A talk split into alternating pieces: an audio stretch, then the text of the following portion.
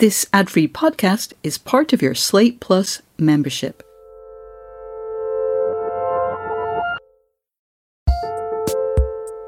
Hello and welcome to another episode of Working Overtime, the bi-weekly advice-focused mod to Working's All in the Family.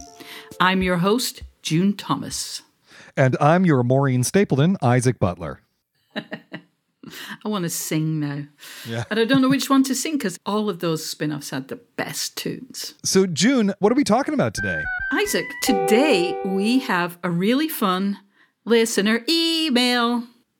And it comes from Todd Piantedosi, who won me over by making an additional inquiry about stationery etiquette, but the meat and potatoes question that we're going to chew over in today's episode is going to be read by producer Kevin Bendis. I have a hobby called fused glass, though the medium isn't important. I love to make pieces which, in my case, are relatively small, anywhere from eight inches by eight inches to twelve inches by twelve inches. But what does one do with all the work one continuously makes? I have given all of my family and friends pieces over the dozen or so years I've been fusing glass, so that line is played out. I tried selling them on two different websites, and it cost more to advertise than any sales I made. At this point, I'm actively not pursuing this hobby because I'm trying to rid myself of what I have, and making more pieces would only add to the problem. First rule when one is at the bottom of a hole, stop digging. I want to emphasize that this is a hobby. I don't need the money. Frankly, the only reason I put them up for sale was to get rid of them. I was mostly indifferent to the profit and loss. I would like to keep creating, but I don't want a house full of glass pieces, and I can't think of anything to do with them. Thoughts? So right off the bat, what do you think, Isaac? All right, June, mm. I'm going to go big here. I want to mm-hmm. start with what I think will probably be our most controversial suggestion for the entire episode, because I think, like, why not just start there, right? And that's mm-hmm. this. Maybe Todd should be destroying the fused glass works that he makes, or some of the works, as part of his artistic process. Oh my God. That is indeed a radical suggestion. But honestly, it strikes me as a brilliant idea and actually probably the correct way to go. But tell me more about your thought process. Okay, so so June, let me explain a little bit. The making of the work is clearly the part of this process that's most valuable to Todd, not the resulting art. He makes that, that very clear. It's so much so mm-hmm. that he stopped practicing his beautiful art because he's overwhelmed by the end result. So I think incorporating destroying the pieces into the process is both a practical and artistic solution. I mean, obviously, you could just chuck them in a bin, right? Yeah, but yeah. why not, you know, chuck them in the bin in some way that's maybe ritualized or creative, you know, in and of itself. I mean, like, yeah. look, I worked primarily in theater for a lot of my life, and that is the most ephemeral of art forms. You make the yeah. thing in the room with a live audience, and then it's over. Even if you're doing the same script, the same blocking, whatever, the next night, it's still actually a different new work of art. And there's something really freeing and powerful and beautiful about that ephemerality, about the fact that it disappears into memory after it's finished being created. And I actually think it, it's a real way of resisting the commodification of everything that capitalism has forced on us, that, you know, everything has to last forever, you know, or you have to make money off of it, or, you know, you can't throw anything away. And and to me, a lot of that is actually about our anxiety about death. So my suggestion, and this is totally serious, is that Todd figures out some ritual, some way that he destroys the previous work. And it's not about that work being bad in any way. It is instead about recognizing that being created is actually what the work came on this earth to do. And now, you know, it's time for it to do something else. And one of the wonderful things about fused glass, as, as far as I know from, you know, what I've read about it, is that actually destroying it could mean that you're then using pieces of it in another piece, you know? And so it, mm. it continues to give back and give back and give back. Over to you, June. Wow. Other than that, Missus Lincoln, how was the play? I mean, I, we were really like, What Ow. you really need is John Wilkes Booth to come and shoot all of the pieces of glass, is I guess what you're saying, yeah, right? That would be amazing. Okay, so I think you've offered, as I said before, I think actually is the right answer to the question. But just in case, that's a step too far for Todd. Which I can understand. I can Absolutely. understand. We don't like throwing away things. My daughter, there will be literally a scrap of paper balled up somewhere that has one pencil marking in it that she made when she was five, and she's eight now. And you'll be like, all right, I'm throwing this away. And she's like, that's really special to me. That is a girl after my own heart. I actually have a question about this because you recently moved. So you've recently had to deal with, you know, your own desire to keep and accumulate the things you've made and stuff. So I have to imagine you have a lot of great advice here. Oh, I don't know if I have great advice. I think what I really have is an understanding of the pain that Todd is going right. through. Like when, as I, as you said, I was moving, was moving overseas. So it was going to cost a fortune to hold on to things. Also, I was really aware of being overwhelmed by stuff, of like just, it was, you know, the walls were closing in in a way that's, I think, not that infrequent in New York. And I had this, like, this is a great opportunity. And, you know, just to to feel liberated from stuff. So I tried really hard. And I wanted those surfaces. I wanted, like, those people's apartments that you go in and, like, where's your stuff? Because they've got so many surfaces. It's so minimalistic and, and so oh, wide open. And I couldn't. I couldn't let go of this stuff. I, like, got rid of a lot. Let go of a lot of things, but still held on to way too much. So I feel like I know exactly where Todd is coming from. And, you know, not only just in terms of stuff, but in terms of stuff that I've made. Uh, like mm. a lot of people, I spent twenty twenty doing weird things. You know, I spent a lot of that year and, you know, sometimes since, maniacally making journals, like by the dozen, to the extent that storing them became a kind of problem. I had to stop giving them as gifts because I felt like I was forcing my friends to perform appreciation, you know? These are blank handmade notebooks, or these are like collage journals chronicling life, or... It's definitely the former, but also a little bit of the latter. So that mm. often the journal was just like part of the big presentation. They're a little strange, honestly, maybe a little ugly, but it's kind of a journal inside something else. Mm. Yeah. Or sometimes just like a repurposed book, for example. And, you know, I think they were cool. I think they are cool. I love my own work. But at a certain point, despite my knowing very well that I had made them out of internal compulsion and not as an effort to win praise from my friends. When you give someone something that you've obviously spent time and resources on, polite people know that they're supposed to, you know, appreciate it. So they'll do that kind of, oh, let me examine this and really admire it kind of thing. And then all of a sudden, there's been this weird look at the giver, not the recipient interruption of the birthday dinner or whatever it is. So Todd, while I am very clearly projecting, I feel like I have a very intimate personal understanding of your dilemma. So what to do with it? If you're not quite ready to do what Isaac's suggesting, I think you should just give it away. Again, I'm sure your pieces are stunning. It's not a commentary on your work, but you can donate pieces to charity auctions, donate pieces to places that don't have beautiful art on the walls, give your work to a gallery that's just getting going. That one actually is probably the most controversial of my suggestions. Or just put it outside on the street, outside your home. I will very happily go into more detail on those ideas shortly, but before I do, I want to hear your initial response to the idea that even if you love your own work, you should set it free, you know, as an alternative to ritual destruction. Yeah, I think, you know, gift economies or ways of giving your work away, it's actually a very important part of being an artist. There's a really wonderful book about this by the uh, author Lewis Hyde called The Gift that's been very influential in art making and creativity circles over the past few decades. I really can't recommend it highly enough. And I will also say, of course, in Brooklyn, we gave away stuff all the time. You know, you set some stuff out on the street, you put a sign on your toaster oven that says works, and you put it by the lamppost and the and it's gone, or people will put a box of books out, say free to a good home, or, or even artwork they've made and people take it. So I do think that you know, part of being a creative person is recognizing that the art you make is a gift, that making it was sort of a gift. I, I mean, this sounds very woo-woo, but it's a gift that the universe has given you, and then you can give it back. And that's actually very beautiful. Obviously, I, I'm going to veto June's gallery suggestion, because I don't think you should give things to places that are then going to sell it or anything like that. But I do think there's lots of places that would love to have some of your artwork. And I know June has, as you said, you're going to go into detail about it. You have some great ideas. So I want to hear about it.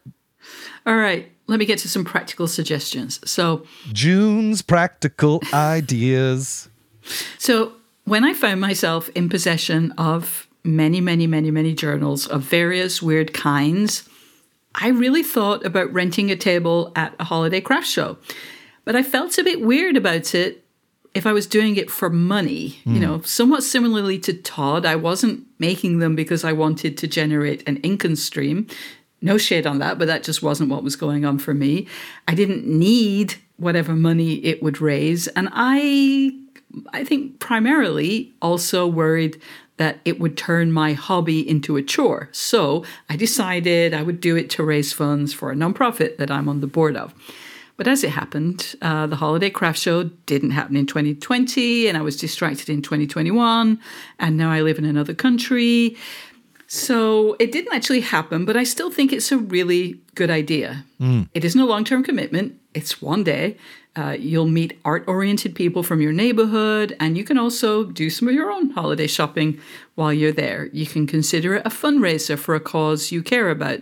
And if your work is actually a little expensive for that kind of setting, maybe intentionally sell it below market price. That'll make people who are drawn to it, but who can't usually afford it, really happy.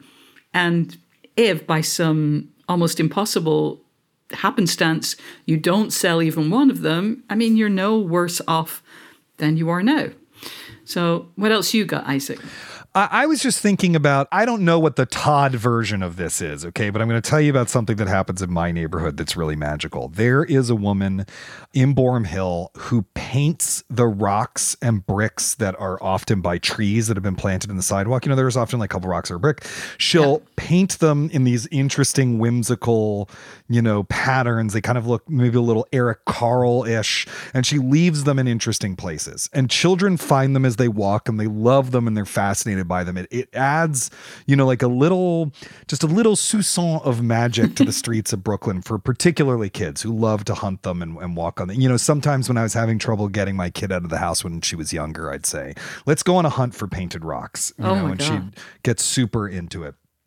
I don't even know the woman's name. I, I mean, I know it's yeah. a woman because I saw she posted on a forum at some point, but like, I don't even know her name. You know, it's a largely anonymous art practice, but she has figured out a way to make the world, you know, around her in her neighborhood just a little bit more colorful, interesting, whimsical, and magical. And I think there's maybe some, now it's hard with glass, right? But yeah. maybe there's some way to strategically distribute your art in your community that can do that. Another one that I remember, there's a guy named Ellis. Did you ever see any of Ellis's drawings on the sidewalk, who after an assault, he was a graffiti artist and he was assaulted once. And then after that, he began this project of outlining in chalk the shadows left behind objects in the street. Wow. When streetlights would shine on them. Oh. So, you know, you'd go to bed and you'd wake up the next morning and there'd be the ghostly outline of a bicycle or a, you know, street lamp or whatever. And then yeah. it would be signed Ellis. And, you yeah. know, it's just like little things like that that you can do to just make your local community feel more creative and interesting. Yeah. I've never seen Ellis's work, but there's something similar in my neighborhood where sometimes people will put mattresses out to be picked up. The New York sanitation workers truly are not only New York's strongest, but New York's uh, dealing with the craziest things. Is, but people do at least put them in plastic. And I think it's a, she often just draws basically the same kind of caricatures of humans on them. It's both kind of opportunistic, but also prettifying. And, you know, there's a kind of communal version of the stones and rocks thing that uh, you were talking about in the village where I grew up. Someone provides people, mostly old people, I think. My mom did it for a while with rocks and paint, and then they hide them in public areas and make kind of a sport of the finding of them. And I agree, that's a very cool thing. I have another idea, and we'll get to it after the break.